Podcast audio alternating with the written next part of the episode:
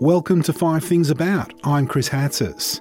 Five Things About is for you and your inner curious cat, the part of you that just loves to know what others know about inventions, ideas, people, and places. Today we look at five things about fakes and forgeries.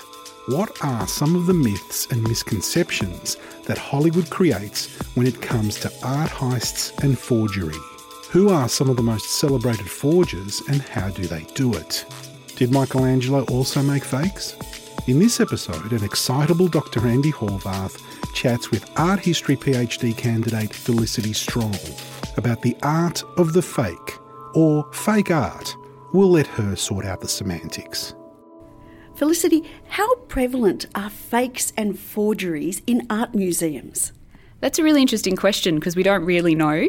So the thing about forgeries is the ones that we know about are the artworks that someone's asked a question about and looked into more closely, whereas it's possible that there are many forgeries out there that no one's ever uncovered before. So, is it possible that every museum has a fake and a forgery in its collection, but they don't even know? Sure, it's entirely possible. The collections of museums and galleries are quite vast. They've got thousands, if not hundreds of thousands, of objects, and a lot of them sit in storage, and you might not have enough time to look at them. Some museums and galleries actually purposefully collect copies because they're used for educational tools, and some of them even collect forgeries because they're interesting to learn from. Is there such a thing as a half fake, like it was started by Leonardo but it was finished by a student? I guess it comes down to definition, what you're interested in, in authenticity and originality. Some people might even claim that a work that's been restored by a conservator might be partly inauthentic because someone else's hand has gone into it. Tell us more about this notion of authenticity. Tease it out for us. Well, it's an interesting question, and I often ask people, why do you care if, if this is by Picasso? What is it that is exciting you about it? because more often than not, it's the idea that you can see the hand of the master. But it really opens up a lot of questions. People might buy a print of a Picasso. Is that the same? Are they still getting the same feeling off it? So it really comes to bigger questions about why we value what we value about art. When we come to appreciate artworks, are we appreciating them for their aesthetic value or because they are the genuine article? After all, some people pay good money for their artworks. And that's kind of what it comes down to. It's an individual appreciation. Some people are happy to have a copy on the wall and it doesn't matter to them. But if you spent a million dollars on a painting that you think is genuine and it turns out to be fake, and that's where the problem is. And that's where it intersects with crime, with criminal deception, and that's how it ends up in court. Tell us about a case study of a fake that was found out and how did they find out it was a fake? Probably the most famous case is Han van Meegeren, the Dutch art forger. He was famous for duping the Nazis during the Second World War.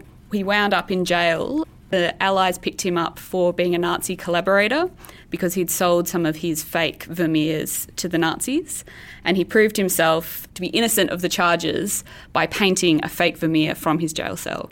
He was found out when they looked into the surface of the canvas and discovered that there was Bakelite, which is a modern plastic resin, and he'd been using that to harden the canvas so it would crackle like an old canvas.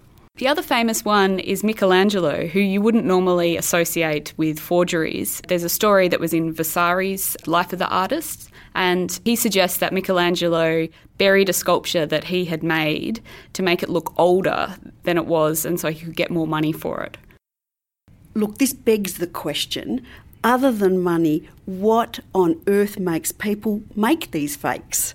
You're never really going to know the motivations of the forgers. In art forgery, there's a lot of things about fame. There's a lot of mythology that goes around. So the art forger might be a talented artist. Uh, they might be frustrated that they're not able to make any money or they're not getting the fame that they wanted as an artist. So they might pretend that they're Picasso or Miro and then they get the fame and the fortune that they otherwise wouldn't get. When people find out you've just done your PhD on fakes and forgeries, what's the most common question you get asked? Well, there's two statements that I get. One, someone says, Oh, I saw this really interesting TV program about an art theft.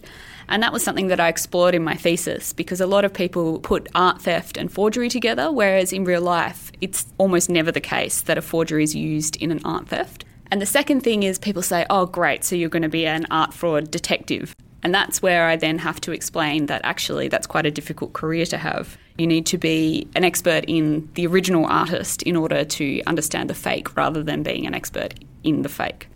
You mentioned the connection between theft and forgery. Can you explain that? I think it comes from Hollywood movies that tend to be quite popular. So, the Thomas Crown Affair, even Mr. Bean, uh, remakes of a 1960s movie, Gambit, they all depict art theft where someone's created a forgery and switched it out. So, in real life, when I looked at it in my thesis, I could only find maybe five examples of that ever happening. So, it, it's quite rare. Art thefts tend to be your normal kind of criminals, and then to be an art forger, you need to have some kind of artistic talent. How do we detect fakes? Is it just the human eye, or is there technology that can help us? There's definitely technology that can help us, but there's a perception out there that it's very simple that you take a painting into a lab and you wave a microscope over it, and suddenly you know, yep, that's a fake. And in reality, that's not how it works. You get question marks that come up. And the other problem that you have is so you need to understand how the original artist worked. You need to have a bank of their paints and their canvases and their style, and then you test against it. And more often than not, you don't have that available to you. On that note of fakes we love, and I've had a Monet on my wall, which is just a print, tell us about situations where we celebrate the fake. Well, there's cases of art forgers that have become popular as artists in themselves. So, Han van Meegeren, the Dutch artist, he's now famous for being a forger, and there are a number of living forgers who've gone to jail and then come back out and become famous for painting their own genuine forgeries. Besides artworks, are there other things that are often faked? Look, a lot of people ask me what is very commonly faked, and anything that's got monetary value attached to it and that people can make are faked. I have mentioned paintings a lot, and drawings, even prints. People might reprint something multiple times outside its edition. Then you get into design, and a lot of things are reproduced. So that retro furniture you're sitting on next to your fake Yves Saint Laurent handbag is totally in sync with how we love our designers. Well, that's right. For many people, it's it's an affordable way to to enjoy it. What we get that's slightly different to art forgery is it starts to infringe on copyright and intellectual property law. So it's a little bit different, but it's still the same concept. Has there ever been an exhibition of fakes? Actually, there's been over 100 exhibitions worldwide showing fakes, but we've never had one in Australia. So that's one of the reasons that I was interested in it. There was a famous one at the British Museum in 1990, which was a very scholarly and serious exhibition and that included everything from coins to pottery to design to paintings. Whereas in America, there's been an interesting touring exhibition recently that focused on five famous art forgers, and people really enjoyed that exhibition. And I went and visited it in Florida, and the final room actually had a real or fake room, and you could guess which was real and which was fake.